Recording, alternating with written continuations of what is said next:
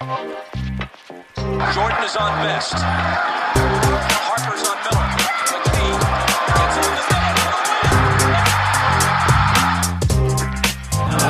has it. Here's a long three by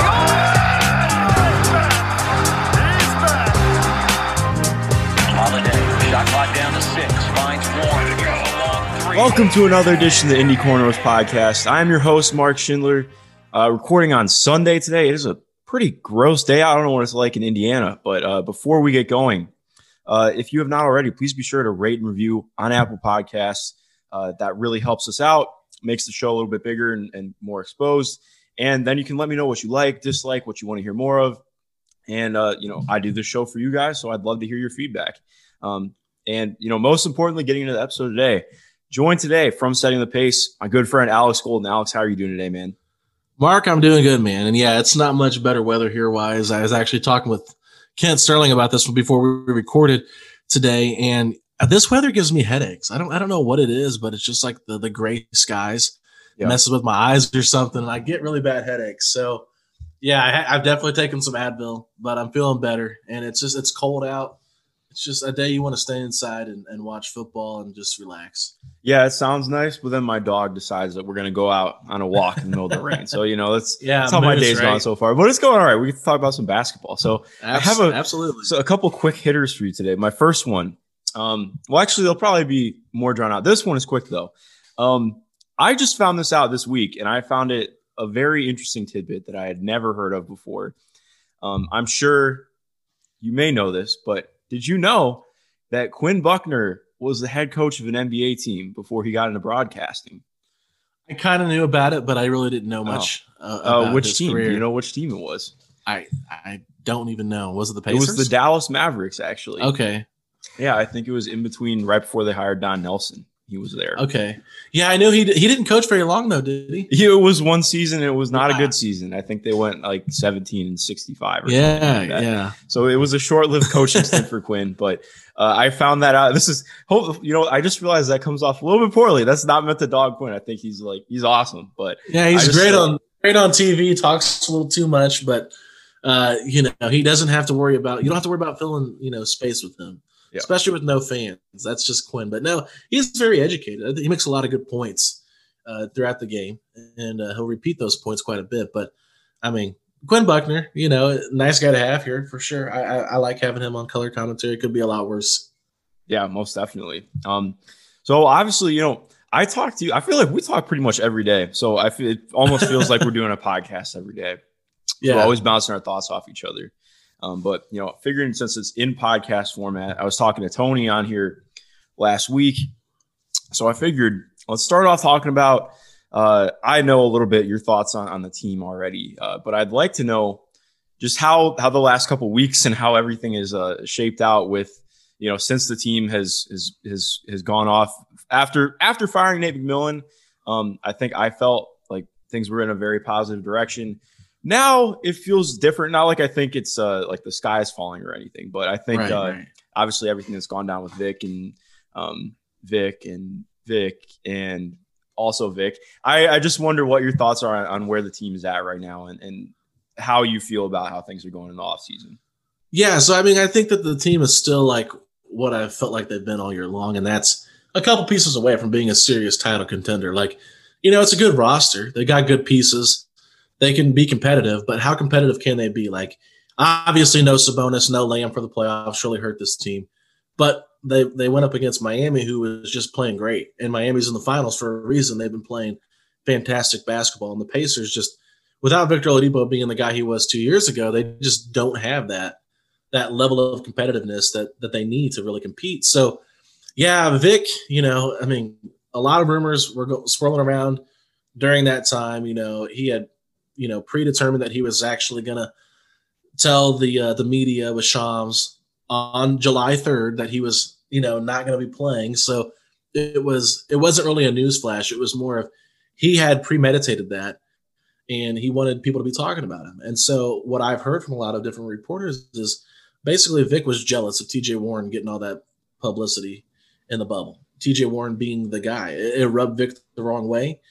And then, uh, of course, Jay Michael came on our podcast. That was kind of one that exploded. People were talking about it. Justin Holiday even addressed the rumors on Instagram saying that it wasn't true. But long story short, I mean, I don't think Jay would just put out anything just to put out anything. I, I I trust Jay. He's pretty, you know, he, he does a good job with his work, and I don't and I don't think people, you know, give him enough credit for doing that because we talked off air quite a bit, and you know, he basically just said, I don't get any of my stuff from the Pacers. He said I get it from other people, and I had to prove that basically. Give me a chance to show you that I can get connections with other people, and so really, I just think Oladipo at this point has has proven, you know, to be a bit of a of a guy that is, you know, self absorbed with what's going on in his world. He's got a big free agency coming up next year, not this coming season, but the year after. So he's just got to do what's best for him. And personally, I mean, he wants to win big. It's kind of what he said. So I don't think that's going to happen with the Pacers. And I think all the signs are pointing to him not being a part of this franchise for much longer. Yeah, yeah, it's uh, it's interesting. I'm still trying to figure out my thoughts on everything, and I, I, I think I'm, I definitely lean more towards player empowerment, and um, but I think this is it's a little different, you know, in the way that he he's handled some things, and obviously we don't know everything that's going on. We're not in the locker room. We're not with Vic at all moments, you know, kind of understanding what's what's going on in his perspective.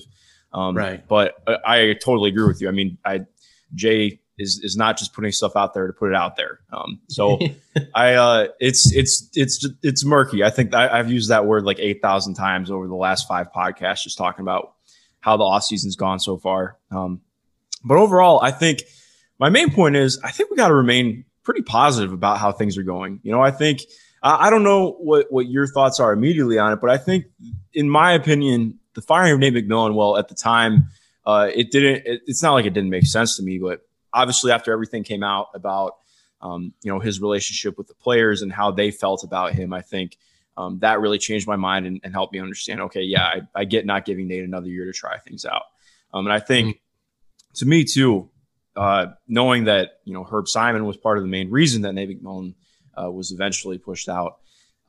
I think it gives me I don't want to say hope, you know, because I'm not I'm not saying I'm, I don't really care to be hopeful. I think it's just it's basketball, right? right, Um, right. but I think it definitely makes me feel like this team is going in a much different direction in trying to to reach that next level. That's not just a first or second round team. Right. And I mean, a lot of people with Nate McMillan are a little bit unfair. Yeah. And I will say this because I was considered a Nate defender just because I said I understand why he was extended. Ah, oh yeah, I'm sure someone got- who always calls you a Nate Defender on Twitter. Right, right, right. So it is what it is. Like, I don't even care. Like, Nate was a good basketball coach. The team did really well and they exceeded expectations with him in there. Now, was he the guy that get them to the promised land? Absolutely not. He's got his limitations as a coach, but he didn't do anything that warranted being fired. And, you know, I understand the frustration of losing in the playoffs, but you got to, you got to, you know, um, 65% Victor Oladipo, you got no Sabonis, you got no Lamb. What do you expect? I mean, the Miami Heat are really good and they've got a better coach. So now the Pacers have put themselves in a position to go out there and, and find that guy to maybe, you know, change things up, to be a little bit more diverse on the X's and O's side of things. And, you know, McMillan, I mean, as, you know, as laid back as he was in his demeanor, you know, he, he really didn't get too involved in the players, you know, drama inside the locker room. He just let them handle things internally and didn't really step in and say much. So I, I find that intriguing. But really, when it comes down to it, you know, this whole coaching thing, it's it's a big decision for Kevin Pritchard. He's going to have to make sure he makes the right decision because Mark Monteith put out yesterday on social media, I believe it was, that the whole Nate taking over Vogel's position was Kevin Pritchard driven because they knew he was going to be stepping in for Larry when he stepped down that next year. So really, I, I just think you know when it comes to when it comes to Nate McMillan, uh, good guy, good coach, but they need a new voice, and I think with them going in a new direction, it's just a step. It's just the start of many more moves that I think they're going to make. Now, I don't know, you know, everything's speculating right now around Turner and Oladipo, but I'm sure there's other things that could happen as well that we don't even see coming. So I just, it's very, it's very intriguing to be a Pacer fan. But yeah, I think you need to be optimistic because you still got Sabonis, you still got Brogdon, and you got a GM who's, you know, done a pretty good job of building a roster that's competitive. Yeah, definitely. And so that takes me well, there's like so many directions we can go off that. But Yeah, the first sorry. one I would ask, no, you're good. That's that's great. I mean, I uh one of the first things I had somebody actually tell me the other day, and I've seen this a couple times, that they thought Brogdon had a disappointing first season as a pacer.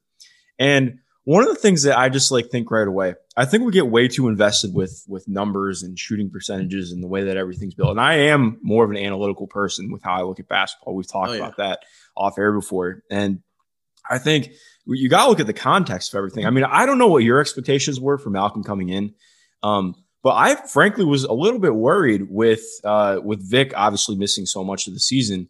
Um, knowing that before going in, I didn't know Malcolm was going to be able to be this level of a driver of the offense. I mean, because I knew Yeah. what he did in, in Milwaukee as as kind of a secondary ball handler and, and just more of an off ball guy. Um, but what he did, I mean, the first 20 games of the season, he looked like an all star Yeah. before he had his first injury that kind of set him back a little bit. Um, and well, I think there were some issues with his defense. Part of that is because he was put in tough, tough situations as a defender. He's not good at defending smaller players. Right. Doesn't have the uh, the athleticism to do that. Um, but I think the I, in my opinion, I look at it. I think he had a really good season, minus the injuries. Yeah, I mean he's six foot six, two hundred thirty pounds. You know, a point guard playing that position with that you know lack of foot speed is not ideal in today's NBA, right? I mean, we don't see a lot of point guards like that. I mean, even LeBron James, for as big as he is playing point guard for the Lakers, you know, the size is the problem. I mean, he's got the speed, and I think Brogdon's a really smart player. I think that we saw he was more efficient when he was in Milwaukee as a secondary ball handler and Mhm. a you know an off ball guy a little bit more. But I just think he got so many injuries that he didn't really get consistency. Like the the the hand injury, the wrist injury, or the finger injury, whatever it was. You know, I mean, that really I think affected his shot. There's no doubt Yeah. about that in my mind. And then of course the foot issues that he's had, and then I think it was a groin that he had. Then he had COVID. I mean, the guy went through like ten different injuries this season. So like, yeah, I mean, the fact that he had to battle so much is it's not promising if you're wanting, you know, stability and durability for for a position at the point guard. But I think that you know the the whole plan was they wanted to keep Vic long term here, and we saw that Vic was pretty effective with the ball in his hands. So I don't think that it was necessarily that Brogdon was going to be just the prime ball handler twenty four seven, but that's how McMillan runs his offense. I mean, the point guard touched the ball almost every single time. So this would have given Victor a chance to let Malcolm play off the ball and Victor on the ball. I think if they would have played together. So really for me, Mark, I just I like I like Brogdon. I don't think it's a disappointing season, but I, I think when you look at Brogdon, I mean he's probably top fifteen, top twenty in point guards in the NBA. Um, he struggles, like you said, really bad with small guys. Like Kemba Walker kills him because he's so quick, and I just don't think that's the perfect guy for him to guard. I think he's better at guarding twos and 3s Mhm. because that's just more his body size, and it's going to be difficult for him. So you know, whatever the decision they go with as far as who they play next to him, it's got to be smart because Aaron Holiday gave them that opportunity for him to play against bigger guys. And, you know, now with whoever they bring in at the shooting guard position and what, what they do with their roster, I'm intrigued to see who Malcolm guards going forward. But I mean, if he's going to have to be guarding the Kyries and the, and the Kimbas and that kind of thing, that's not his, that's not his strong suit. So, I like him a lot, but he reminds me a lot of Andre Miller. I'll just put that out there. Really? What, what do you mean, Andre? Oh, in terms of the way he drives to the rim? Yeah, just because they're build, they're bigger guys that aren't super athletic. They use their size and their and their basketball smarts a little Mhm. bit more to, to their advantage. And I, maybe he's a little bit better shooter than Andre, but just just you know, think. I mean, Andre had a great career. Oh, very yeah. un- very under the radar, and I think Brogdon's kind of the same way. Like Brogdon might never make an All Star team, but I think he's you know a top fifty player. There's no doubt about that. Yeah, I think he'll always be in the conversation, especially if he continues to do some of the things he did uh, this year. And I'm excited for him to get off ball more because I think that'll be Yeah. great for him. He needs Um, to do that. Yes, much less. You were the one who put out the uh, the video, and I think it was in Game Four, Game Three or Game Four, when he uh, he dribbled like 37 times in 14 seconds or something like that. Yeah, It it was, uh, the entire possession. He had like, and I think it started like after he crossed the half court line. yeah, so it was ugly, man. it was over 30 dribbles, 30 Yeah. dribbles in that possession. It's just like, uh, but that was a lot of McMillan's offense, and I think The drive or die offense. is what I've coined it. That that was awful. That that was a, a really frustrating playoff series to watch offensively. Yeah, it was. It's interesting because I, uh I don't know. I still, I, I- you know, I, I want to go back and watch it just to see what I can take more from it. But at the same time, I don't want to go back and watch it because I know what it looks like. Um, Yeah. But offensively, you just think about it. It's like I mean, I know that that it, it it's it was obviously suboptimal basketball, but you just think about how much was missing from the offense, and and then you try and think about well, how do you even uh, restructure an entire offense? When I mean, Sabonis was eighth in the league in touches this year. He's such an Yeah. integral part to everything. Nobody on the team can screen except for him, essentially. I mean, Miles kind of can, uh, Yeah. but it's still a work in progress. Uh, Goga made contact on a screen for the first time in, in his rookie year on, in August. Yeah. Um, so I mean, it's it's it's just it was uh, no matter how you look at it, it's it's it's interesting to see how they would have even made that a functioning offense. But yeah, Mhm. um, but you know, kind of going into the Sabonis direction a little bit, not to not to hype myself up, but I wrote an article about Domantas Sabonis um, and released it yesterday. So if you have not read it, I would love for you to read it and get your feedback on it. Um, but one thing I want to talk about with Sabonis is how my thoughts have changed on him because I am actually on the record for a on a podcast with Tom. I said that I would trade Domantas Sabonis for OG Anunoby, and after going back and really thinking about it, which you know, talking about that and some of the feedback uh, I got from that, I think actually a lot of people agreed with me, and I would not agree with myself now. Um, I'll ask you right away what what would you do in that scenario before I I jump into my long Would? I rather have Sabonis or Anunoby? Yeah. Uh, Sabonis. I was very taken aback when you said that. I remember when you messaged me on Twitter about that. Yeah, Yes. so I I What's going back. on, Mark? What's Okay, happening? Yeah, yeah, yeah. So that was over. That was over a month ago, right? And that's uh. So I, you know, just in thinking about it and, and looking at everything, I think I had this idea in my head that that if Sabonis at his at his most realized point was going to be like the focal point of the offense and everything had to revolve around him. Yeah. I think I looked at it the total wrong way. And so in going back through and, and writing what I did yesterday and putting all my thoughts together and really trying to establish things, I actually think Domantas Sabonis is maybe the perfect floor raiser in the NBA and even ceiling raiser too. Um, because well, a lot of things do circulate around him and what he does. Uh, in case you know people listening are not aware, there's this term called heliocentrism, which is basically a guy with 35 to 40 percent usage and shooters around him. So Atlanta, um, and just having one guy who dominates the ball. Uh, what the Rockets have done, um, and so I thought about that in the terms of Sabonis, and really Sabonis is kind of anti-heliocentric in a way because he does so much for the offense without even touching the ball or controlling the ball, I should say.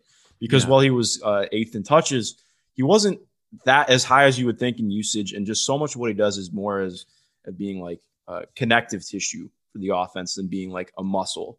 Um, and so I think as we saw in the playoffs, that's so much of what the team missed having that guy who's constantly able to get you in the right matchups. Like you think about what he did for for Malcolm Brogdon, TJ McConnell, whoever was ball handling, he, I mean, his screening and his angling on screens are, he's probably one of the five best screeners in the NBA right now. Um, Yeah. And his ability just to get guys open using his body, I, I think the team missed that incredibly. So I think I look at him, I don't think he's ever going to be a number one player. Um, and that's fine. I think he can still be the best player on the team. And even if he's not the best player on the team, um, what he does completely raises the, the ceiling of what a team can do on offense.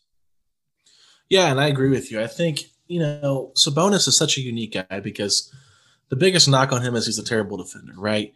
And that's what everybody says. Well, you know, you talked about it too. Like his wingspan is not very large. So he's kind of built weird, but he's such a smart basketball player. Mhm. And I think sometimes we kind of overlook that when we're looking at guys because offensively, I mean, the offense was a machine with him out there. Like the Pacers, I mean, even though they probably didn't put up a ton of points and, and didn't put up a ton of threes and weren't maybe at the highest, you know, rating of offense throughout the year, Sabonis did so many great things for him by getting guys open. I mean, look how bad the bench suffered during the playoffs and in the bubble without him out there. I mean, you said it yourself, you know, he's the only guy on the team that can actually set screens. and, you know, that is a huge part of basketball because dribble handoffs is what was what Nate McMillan did. I mean, Brogdon and, and Sabonis had that pick and roll down to a T. You know, I mean, they had perfected it and really, you know, had gotten a lot of chemistry there. I think Vic and Sabonis also really, you know, benefited from that. And I think, you know, you can kind of look at some of the struggles Vic had in the playoffs as a as an absence of Sabonis because if Sabonis was there to create some of that space, that would give Oladipo a little bit more room to make that dribble that he needs to work on that hand a little bit better. you know, the biggest thing else with Sabonis, too, negative wise, is his three point shot. He doesn't shoot very many. And I, I know you talked about it in your article. You said, you know, he's going to be able to get better at that. He's 24 years old. I think that whoever the new coach is, they're probably going to ask him to take more threes or at least work on his shot some more. Um, he creates so much separation with his shoulders, you know, down in the paint. I mean, I don't really think of him as a post up guy a lot because I don't feel like they did a lot of back to basket, back to the basket stuff with him. Mm. I mean, sure, there were some moments where they did it, but a lot of it was that dribble handoff, him kind of facilitating everything. So really, with with Sabonis, I mean, I get it. You know, he he's got he's a good post defender, but outside of you know rim protection that kind of thing, how good can he be? What is his what is his ceiling? I mean, I don't necessarily think that he can be you know a number one on a championship level team, but he can be someone you run your offense through and, and still be a really successful NBA team. Now they still need a, Victor Oladipo type player, you know, from 2017, 2018 to surround him. But I think that he makes a team better especially on the offensive end with all the different assets that he brings to the table.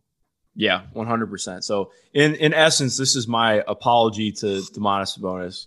Um, and I was completely wrong, and I was way too obsessed with the idea of having a rim protector and guys who can play defense because I think well, we've well, it, I mean, it's important to have rim protection. It it's is. obviously important to have uh, defenders, but I think there are ways to to work around it. I mean, as we've seen with the Houston Rockets. I mean, I, I don't know if um, I mean, Robert Covington is an incredible weak side rim protector, which has helped them unlock that. But I mean, I think as we've seen, especially in the playoffs, having uh, the ability to run multiple schemes and do them well is almost not more important. But I think having the ability to just mix things up and keep changing things and and, and throw new looks at at your opponent is just as important as being really good at one thing.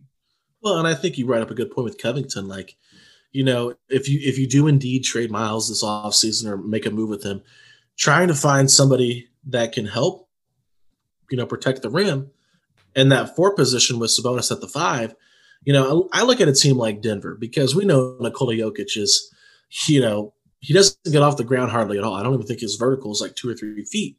The, the dude barely gets off the ground. I mean, I've seen him fight for rebounds amongst trees without leaving his feet. And and you think, how do they, you know, their defense has some issues, obviously, with rim protection.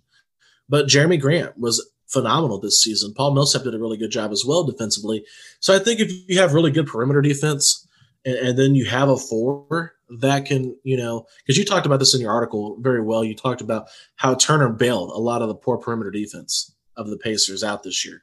So it's going to make the guys, if they do move on from Turner and they just keep Sabonis at the five, it, it is going to have to make those guys on the perimeter more accountable for not letting their guys get to the basket and not just funneling everything to Turner or uh, to Sabonis uh, if that they don't have Turner. So I really think you know Covington is somebody that's interesting that you could put next to Sabonis because of his ability to defend the rim and his ability to shoot the three. So I just you know rim protection is important, but the way rosters are built is, is so unique in today's NBA. I mean, look at the team that's you know up two games and nothing in the finals right now. They've got Dwight Howard you know, and Anthony Davis out there playing together. And we're not talking about Dwight Howard from 10 years ago. We're talking about the newly, you know, rejuvenated Dwight Howard. And yeah, just having having skills, having a having a, a skilled big man is huge for the success of your team in the NBA. I mean, same thing can go for Miami with Bam Adebayo. Yeah, definitely. And I think um, another great point that I really like that you brought up is about Sabonis not necessarily being a post player. He actually is like, I mean, he's a good post player, but he's yeah. mostly average in terms of post efficiency and looking at, at his scoring rate compared to if you like so if I have it in my notes actually if you just compare it to uh, bigs who have played 800 minutes this year um, so that's all like pretty much rotation level guys he was in the 59th percentile so it's like slightly above average as a post up player and that doesn't right, account right. for the the passes out and the assists that he generates from the post up but I mean we know he has like his his left hand, incredibly good. But if you can get his left hand taken away, he has some issues, which that's yeah. something I'm sure he's working on. But yeah, no, I think there's a lot there that I'm excited about. And it kind of leads me to my next thing and a little bit of an overarching question. Um, what do you think is more likely, uh, TJ Warren or Domantas Sabonis as an all star? What if that happening next? And I know, just think about it. All right. So if you think about all the the centers that are potentially going to be um, in the Eastern Conference for the next couple years. and their potential as all star players. Obviously, you have Bam, you have Joel Embiid. Um, I'm blanking on other guys, but they exist. And then, Yeah. I mean, I, I'm I'm excited, I- and I, mainly this is just a vessel for us talking about the future of, those two guys, especially TJ. Yeah. So I, other centers in the in the East, Nikola Vucevic is Yep. another name that's pretty good. I don't know if He's he made the really good. He, I think he was an all star this he- year. Was he? a- was he? It was either this year or last year. I don't remember, but I know he's been an all star recently within the last two years. I mean, he's a really skilled big man who can shoot the three, and I think Sabonis could kind of play a little bit like him as well. Uh, somebody that he could really mold his game after. But you know, Marc Gasol's out of the East now, more than likely with him going over to Spain. It looks like he's going to return to Spain this year. Yeah. So yeah, it's you know Joel Embiid and Bam Adebayo are the two big name centers that Sabonis will be competing with, and then of course T.J. Warren. I mean, it was interesting because we were talking about this earlier this week because last week Kent Sterling had said something like, "Well, Sabonis Yeah. is your you know your fourth or if, excuse me, if Warren is your third or fourth best player, then you've got problems." And it's like, well, I don't necessarily agree with that, but you know, I mean, I I enjoy hearing different people's opinions because you know that's what we're all about. It's Yeah. uh, just talking basketball, and if you all agree on everything, it's kind of boring. So, uh, but I think Warren can be unlocked in a certain way. Now, he looked really good at the four, and he looked really good when he was the primary guy. But is that the best way to win in the NBA with you know for the Pacers necessarily? I don't know. I don't know. And it was funny because Dave DeFore actually said that if D'Antoni is hired, that TJ Warren's going to be an All Star with uh, with D'Antoni as the Pacers head coach. I think a lot of it plays into who the new coach is Yeah. and and how they run the system. Because if it's going to be similar to Nate's offense, where Domas is controlling everything, then TJ is going to be an afterthought. But I, I really think that TJ opening up his game, shooting the three a little bit more, getting to the foul line is key for him because we know how great of a player he can be, but he just lacks getting to the free throw line, getting his opponent in foul trouble, and he he needs to be a little bit more consistent from that three point shot. And uh, Sabonis, you know, comparing those two, I think really Sabonis probably still has a better chance, in my opinion, of becoming an All Star next year. But it just if TJ Warren's you know averaging 25 points a game, it's going to be hard to keep him out. It just depends on how many touches and opportunities he gets, and that's why I think we had disagreed on this. But I actually said I would be okay with them staggering TJ's minutes to kind of play with the bench a little bit more, so he doesn't always have the number one defender on him, which would give him more opportunities to get in a rhythm. Yeah. No, I actually I like that idea. I mean, I think Okay. Um, bench staggering is so important. Um, I mean, we saw obviously with how how Domas's minutes worked with the bench. I mean, Right. obviously Domas was incredible for the starting lineup, but he was always the first man out to go and, and be ready to come in with the bench. And the bench was like, in my opinion, I think the bench is what took this team from being a six seed to being a, a false four seed ultimately. But it, you, you Yeah, get my yeah. point. I mean, the bench unit was what made this team really run this year. Um, I think that was probably the best lineup that this team had. And I think also you look at that too, and what what Domas with four shooters, or you could really say three because TJ McConnell's never shooting from three. but I mean, you get the point. I mean, uh, I'm and, and looking at TJ, uh, TJ Warren, I should say. Gosh, there's too many TJs, and we don't have to talk about the third one, so it's fine. Um, but with TJ Warren, I mean, I'm excited uh, just because you look at what he did again, like you mentioned, as the four. But then that also brings into question for me because, like, you talk about like having Robert Covington, and this is something I like. I didn't, I wasn't able to answer this question myself in, in my article. Um, but I wonder what decisions you make with the roster moving forward in terms of that, because I think TJ pretty clearly demonstrated that he is better offensively at the four, and I think he could actually Yeah. be better defensively too. And largely, your matchups can it, doesn't necessarily matter where you're at um, offensively for your defensive matchups. And as we saw, I mean, TJ took some of the hardest defensive matchups for the team this year. Um, yeah. but I think that does bring into questions because if you have a guy like Robert Covington on the floor, he's going to be defended like he's the four, and TJ is going to be defended like he's the three. So you'd have to have another wing player next to TJ who has to be a, like not you know the same level of threat, but you get what I'm saying. Um, there has to be another guy who can take someone off the dribble and, and shoot from three as well in order to, to to force TJ to still be guarded by fours. Um, so I think that's I mean that's that's another thing that kind of comes into my mind. I wonder um, how you're able to even to balance the defense and offense together while still getting the most that you want. Yeah, that's a great that's a great point you bring up, and it's it's kind of hard to figure out because I feel like if you looked at this Pacers roster from top to bottom, they lacked a power forward all year long. I Yep. mean, we argued that you know Sabonis and Turner are both centers, so they were mis you know misplaced and miscast playing that four. And you got rid of Thad Young, who was such a staple of the team the you know previous three years before that at that power four position. And so it really, because of the injuries, it caused TJ to play that four. And really, I mean, Justin Holiday was the best power forward for the Pacers for the majority of the season, and, and that's not even his primary position. So really, they were kind of trying to you know fill that void there with that power forward position. And so it's like, well, can TJ can TJ Warren really dominate in that four position? It's like, yeah, I think that there's opportunities for him too on the offensive end. Defensively, they're like, I'm looking at this NBA Finals right now, and you can just tell how undersized Miami is going up against the Lakers because even if TJ Warren was able to guard Anthony Davis, I know that he had a really great game against the Lakers in the bubble. That was, you know, regular season, didn't really matter.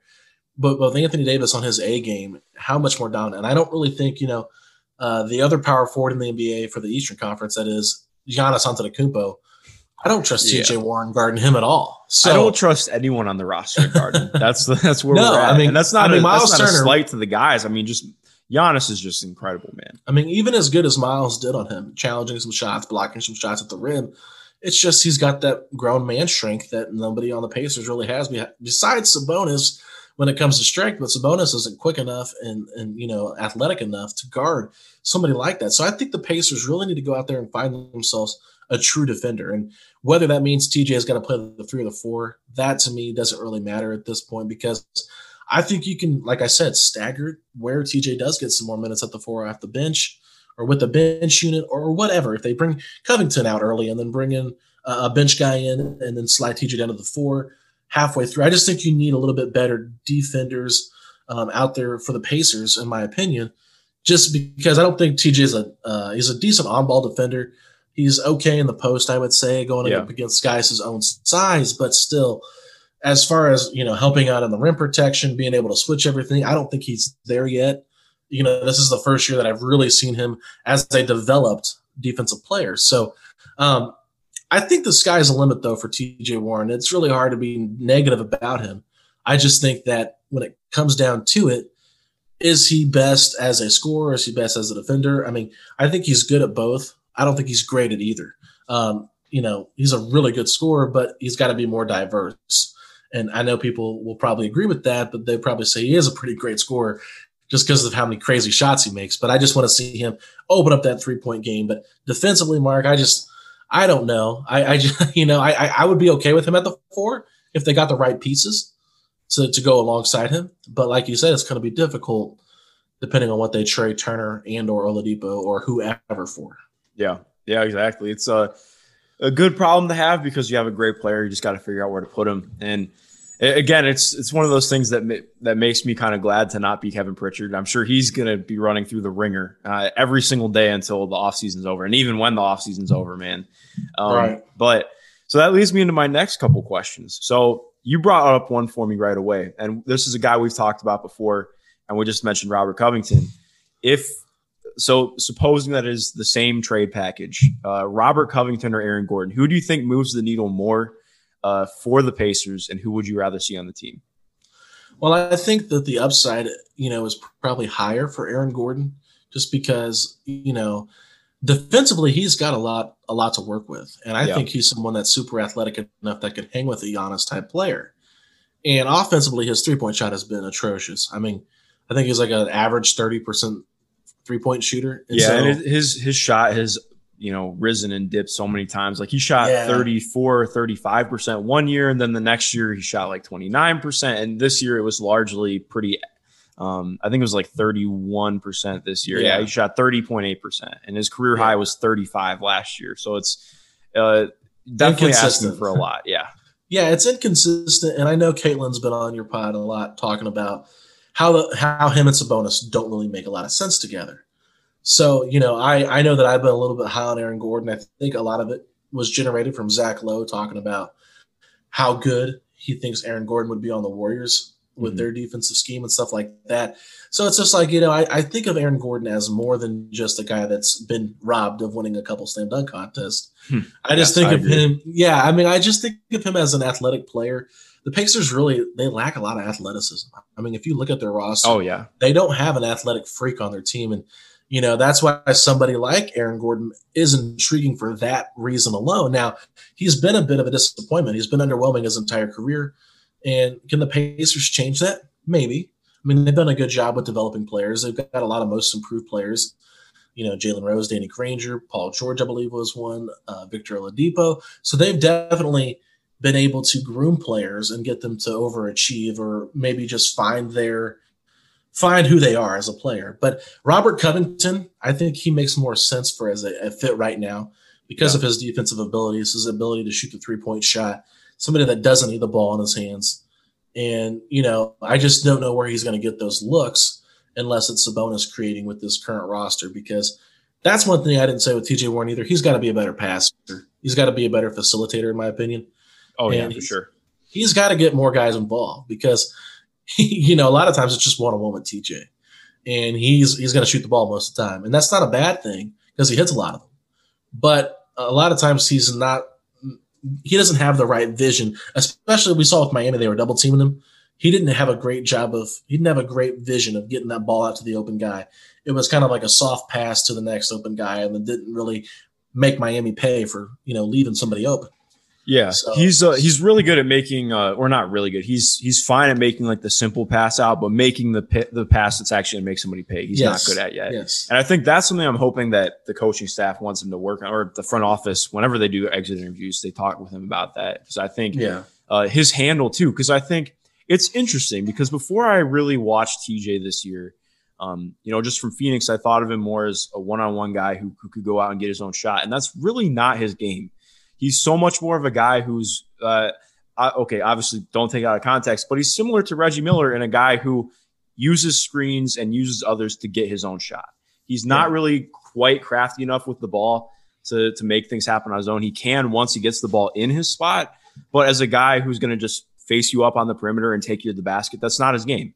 And I think Right. that's where I think you could really see improvement with him on his ball handling. I think there were uh, some signs of improvement in his ball handling that that showed up in the bubble, obviously, in in his uh, his power outage, whatever you want to call it, just total Yeah, yeah. obliteration of uh, NBA defenses. Um, but I, yeah, I agree. I think he definitely needs to improve as a passer, and just having more guys who can be adequate passers is is immense. Um, Yeah. and then going back So- to the oh yeah, sorry, go ahead. Yeah, I was going to ask you, what, what do you think? I know you're not the biggest Aaron Gordon fan. No, I know So, all right, that's it's. So- I, so tell I'm me. an Aaron Gordon fan. I really enjoy Aaron Gordon. I think he is maybe one of the most misused guys in the NBA or underutilized guys in the NBA. I think. What is Orlando doing with their team? Because I know you cover the, more than just the Pacers. You watch a lot of NBA basketball. Yeah. You did an entire article on Aaron Gordon. Actually, I remember that.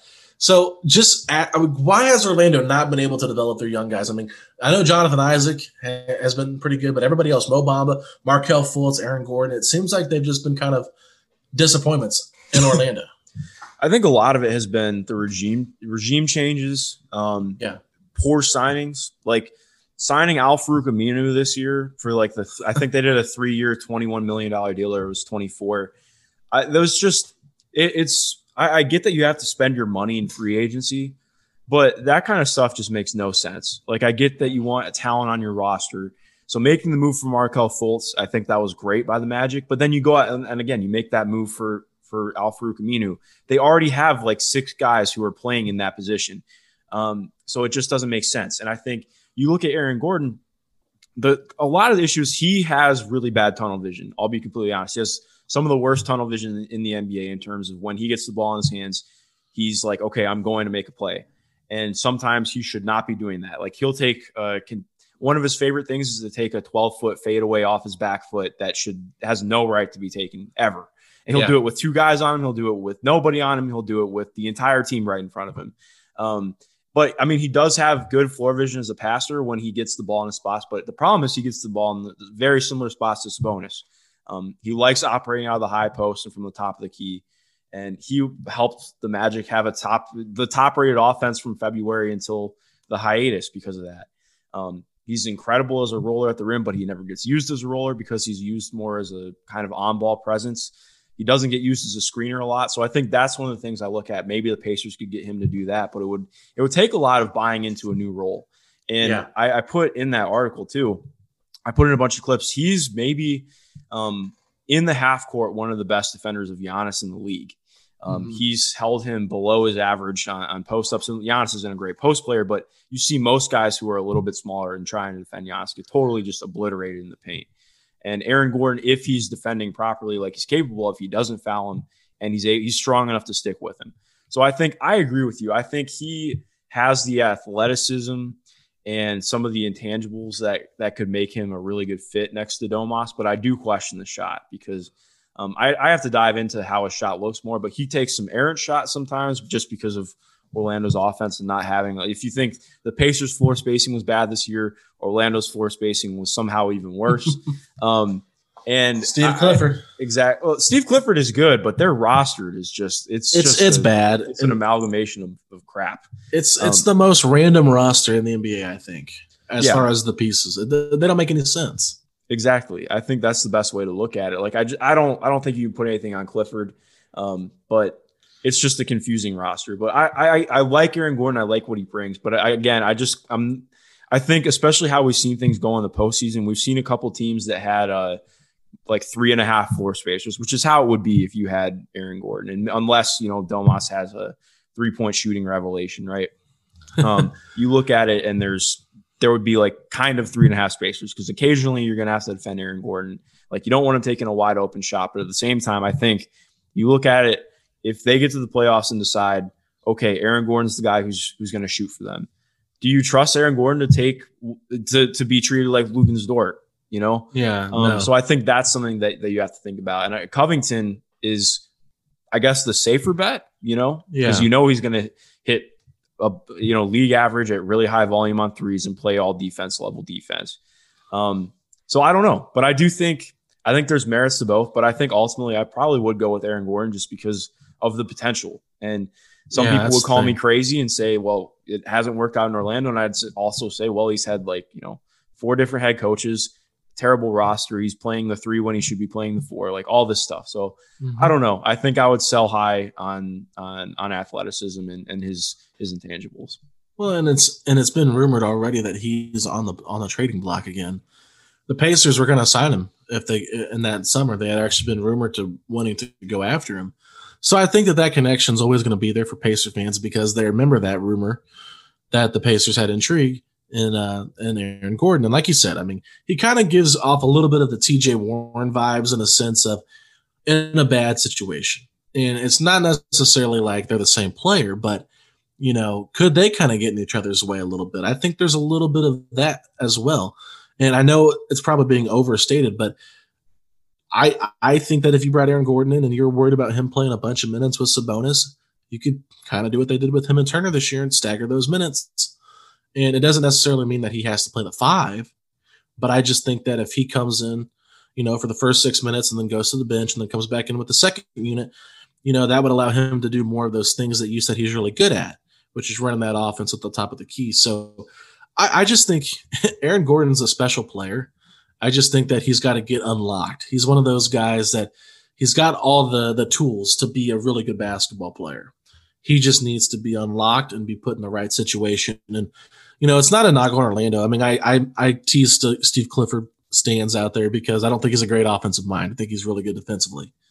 But their offense to me under Steve Clifford has a little bit of limitations. I think we saw the same thing in Charlotte when he was there. It was a lot of Kemba centric. So um, really, I I like Aaron Gordon. I'm probably bigger on Gordon than most, just because I think he's got so many tools and so much potential to to be a special player. But I don't know if he would be that in Indiana. I just know that I would like to see it Yeah. because the Pacers need a special player because they lack that athleticism and that that special player type of person.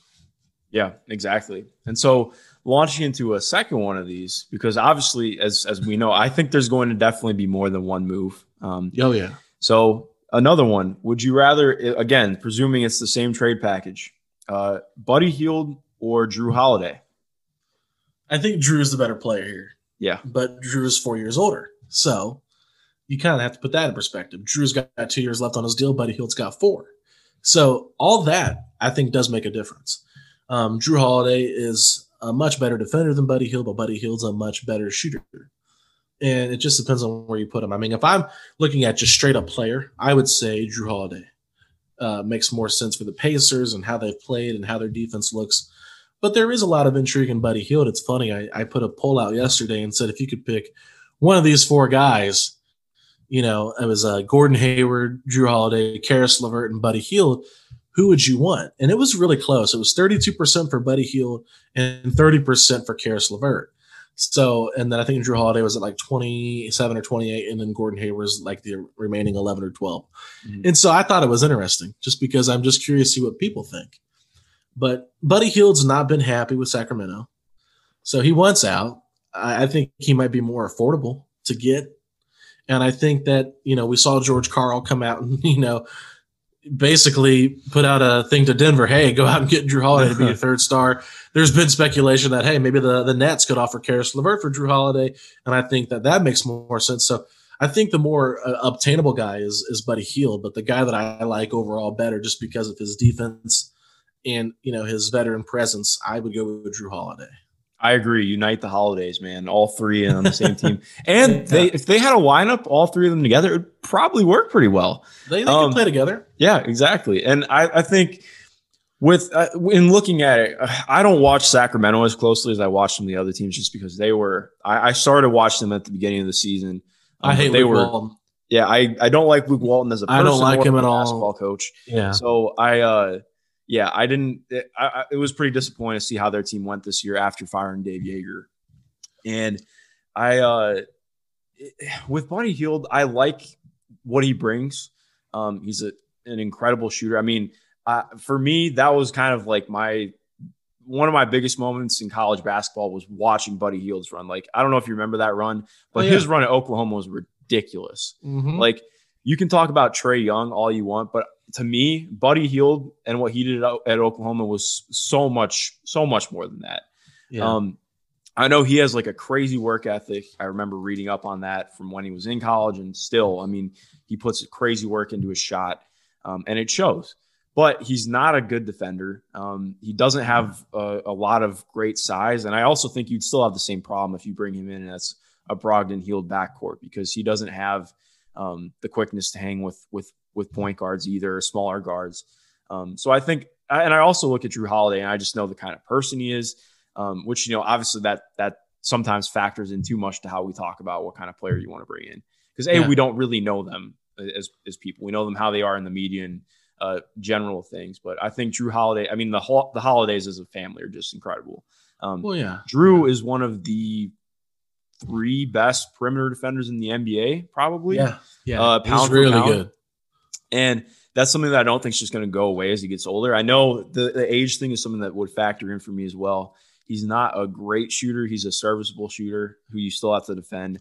He can do stuff with the ball in his hands. He can run pick and roll. So I like that. I, I like the idea of having another guy who you can count on as, as having as a ball handler and, and making things happen. Especially he would cover up some of the defensive weaknesses in the backcourt. Um, oh yeah. But yeah, I think I would lean Jrue Holiday as well. Yeah, and I think you make great points. I mean, the, the, the defense is the biggest thing. And, you know, the Pacers are going to have, like we said, if, if they're going to get rid of Turner, they're going to have to be able to hold themselves accountable out there on the perimeter for defense. I mean, switching everything can be a little bit lazy, and I don't think the Pacers have enough of a have a good enough one through five like Miami where they can afford to switch everything because you cannot put Sabonis on Kemba Walker, you cannot put Sabonis on Jayson Tatum. He's going to get cooked. So you're going to have to try to find it and find ways to hedge and, and fight through screens where he stays on that center and, you know, just pray that you don't get beat a lot because I know a lot of teams did attack the rim quite a bit. I know Kyrie Irving said it two years ago. When Turner goes out, we see that there's like just this open, you know, light at the rim. So we're, we're, we're going right at it. Yeah. But yeah, I mean, if Buddy Hield's going to be a bad, def- if he's going to be a defensive liability, you know, it, it would hurt the Pacers uh, to to not have that defensive you know, presence out there on the perimeter. And I think that's where Jrue Holiday just is a, a notch above Buddy Hield overall as a player. But like I said, I think who's more obtainable? I think Buddy Hield's more obtainable. Yeah. No, that's a good point. Um, it's I, am not sure. I'm not sure because I think, yeah, it's it's because he wants out because Buddy yeah. wants out, and there's no like spec. I mean, it's all just like oh, the Pelicans could trade Jrue Holiday because they're trying to go younger. He's in like two years left in his deal. Turner makes a ton of sense for them.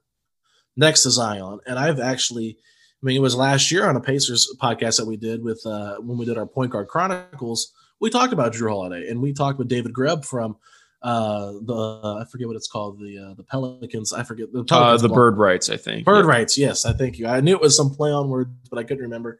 And he has his own radio show as well and he said look he said Turner would be a great fit with Zion.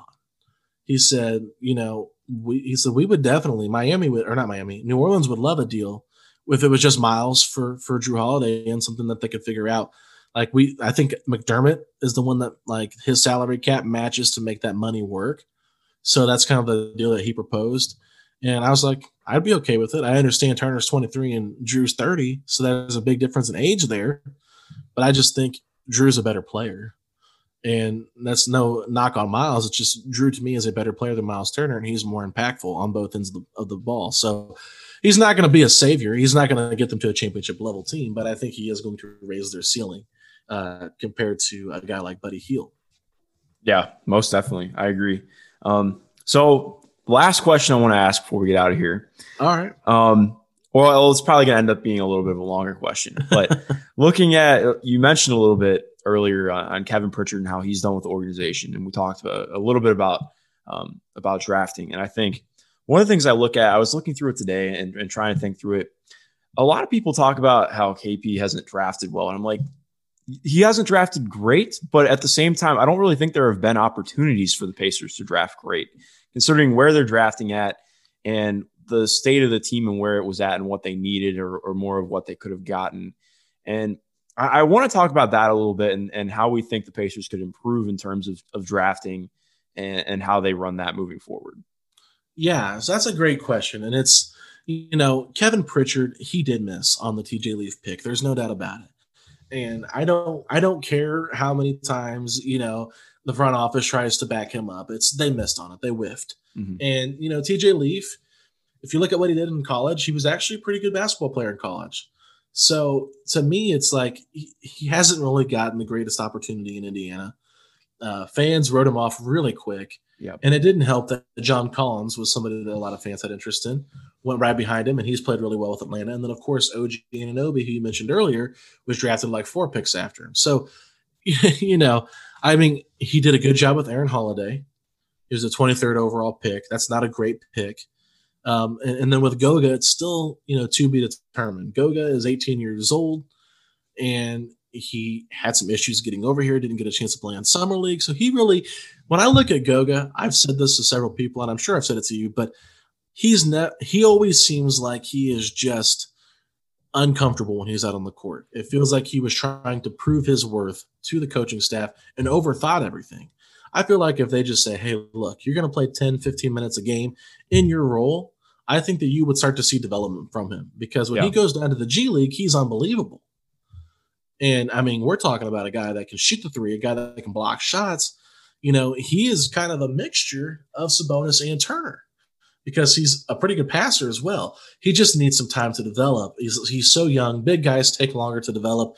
I mean, Aaron Holiday, if he would have had a different coach, I think we would have seen him, you know, improve in different areas, a different offense, yeah, a different opportunity because the leash was short with him. I think he was like the 11th. Oh yeah, yeah. His uh, his minutes were so inconsistent his rookie yeah. year. And, and, and even this past year, I believe he was the 11th man coming off the bench that first game. It was like Edmond Sumner got the nod before him, and then his brother, and then TJ McConnell. So it's like McMillan was kind of pulling that leash close. I mean, it took him until I believe it was game four in the first year of his rookie year before they played him in the playoffs and took McDermott out. McDermott out. So I mean, Aaron Holiday is probably the best of the three. There's no doubt about it. He's six foot tall with a six foot seven wingspan, which is pretty impressive, you know. Yeah. He's, but I don't think he's one of those guys that you can start at the two for an entire season and expect him to be, you know, a lockdown defender. I think he, to me personally, is best off the bench. I would like to see him get a chance to play that backup point guard position and, and see how he's improved as a ball handler and not just necessarily being an off ball guy, which I know a lot of people probably like him better off ball, but I would like to see him be that point guard because he's too short, in my opinion, to play off ball for a majority of the season. So, um, but yeah, I don't I don't think Pritchard's a bad drafter, but I think he has to be diligent when he makes his picks because this year they've only got the 54th pick because they traded their pick to Milwaukee for the Brogdon trade. So when when it comes down to it, you got to hit. You know, you, they could have had Brandon Clarke, they could have had Grant Williams. They were guys they missed on that were established college players, but even before that, Bird was a much worse drafter. Miles Plumlee, Solomon Hill. Don't remind me, man. Oh God, Miles Yeah. Plumlee. Sean Williams. So it's just like you go all the way back just to see some of the guys he drafted. They didn't pan out. So he's not a bad drafter. He's just you, you can't miss when you're in the late picks. And when you see Pascal Siakams and guys like that, you know, go in the late twenties and develop, I think a lot of it has to do with the coaching staff as well. Yeah, I agree. So, oh, sorry, not to cut you off. Player no player development is is key. Pritchard told me personally, look, mandate is to win with McMillan, so he didn't play a lot of his rookies. So that's what it's got to be going forward. If they really want these young guys to pan out and get you know pretty good value with those lesser contracts, because these are pretty cheap contracts that late in the draft. If you got talent there, you got to give them a chance to play and prove their worth. Because if not, you're just wasting their time. Yeah, I totally agree. And I think that's what I look at. And it's not trying to put blame on Nate or Kevin or anyone because I think it's obviously everything, you know, context is so important to it. Um, but you look at like, I mean, even TJ Leaf, he never really got an opportunity to get a run in the rotation. Uh, and obviously there are reasons for that, but especially looking at, at Aaron Holiday, and you wonder how his development might have gone if he had more of a stable position his rookie year, especially after um, uh, Victor went down. So you you you think about all those things, and I mean, I think he played 11 minutes in total in the playoffs in his rookie year. And I get that you want to get out of the first round or at least make it competitive. That team wasn't going to do it. I don't understand why you can't just play Aaron for you know five minutes a game to get him more playoff experience, something like that. You know, so I think that's something that's got to be a priority moving forward, making sure that there is player development in those guys. Because I talked about this with Tony last week. I think Goga getting the minutes that he did in the bubble was huge because he started Mhm. looking like a different player towards the end of that. And I was, I don't want to say I was worried about him, but I was like tentative because he really hadn't gotten much opportunity late in the season um, prior to the hiatus.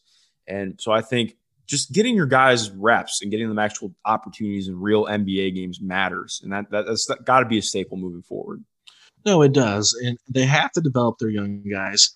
I mean, thankfully Turner was given the opportunity right away because they got rid of Hibbert.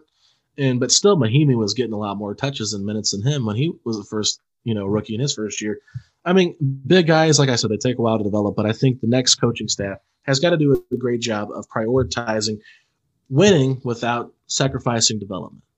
And, you know, however you want to word that, you know, you gotta you gotta develop talent without sacrificing in the win loss column because if this team you know continues to kind of go through the same you know and mediocre is, is a bit of a, a jab at them but if they continue to be a good but not great team and they keep becoming a first round exit team it's going to be frustrating it's already frustrating now because they've been besides one year against the Cavs they've been pretty non-competitive since McMillan took over and and so I'm I'm hoping that whoever they bring in can really change that up and really put these guys and maximize their talent, not just in the regular season, but as good enough X's and O's wise to really push some other teams because we know the Eastern Conference is going to get better. Yeah. You know, Boston's not getting any worse. Miami's going to stay pretty good. Toronto, they're kind of in a weird transition year right now with all their free agents. But Milwaukee's got Giannis, and the Nets are adding Kyrie and Durant back to the roster. So it's not going to be easy for the Pacers, but they've got to make sure that they've got the right guys, you know, getting the right amount of minutes to where they can maximize this talent on this roster. Yeah, exactly. And I think I, I don't know what your perspective is on it, but my opinion, I think we I, I should stop saying we, but I mean in general, people like I, I think that there's a tendency to look at everything in this championship or bust, and I don't think that that's how how how this team should be looked at because I think I'm not trying to be a small market apologist, but at the same time, I don't think there's an immediate avenue to this team being a, a finals team, and I think you know with time and just I, I, it's it's easy to say, you know, look at back at the te- at the teams from the '90s that were consistently really good, but never quite the best until they had you know one or two breaks. I think that's how I look at it. You build this team to continue being better, to be a, you know not a lock, but a, a, having the chance at getting to a conference finals every year, and then you go from there. I think that's you keep doing small little incremental moves to try and build the team up um, and and not get stagnant. And I think then maybe you have an opportunity to, to do what the Pacers did in 2000 and, and go on a run. Um, mm-hmm. But I look at that and I think that's that's where you want to get to because I think that's that's attainable for this team and the young talent they have.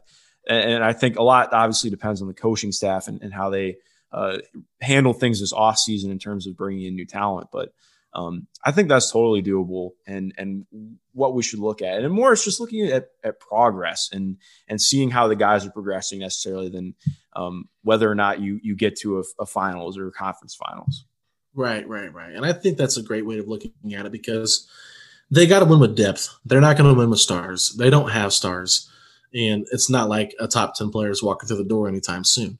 So they've got to maximize their talent with what they have, whether that's drafting, whether that's making trades, whether that's free agent signings where they get, you know, good but not great talent, like a Malcolm Brogdon type player. Because I mean, Malcolm is a really good player, but he's not, you know, he's not a top 20 player right now in the NBA. So if they can they can build up they can build a, a, a team that's full of depth where their bench is actually really good in the playoffs and not, you know, lackluster or non-existent like it has been the last couple of years, you know, then that's where they can really benefit. But they, they just have to, they got to find a coach that maximizes the talent. And I, I'm, I'm all, I'm all into this coaching search. It's been really fun to monitor. It's taken forever. It feels like. Oh yeah. And I, I'm not kidding you, dude. Every single day I'm getting messages. What do you think about the coaching search? What's going on now? You think they're going to go to D'Antoni? What about Dan Craig? What about Becky?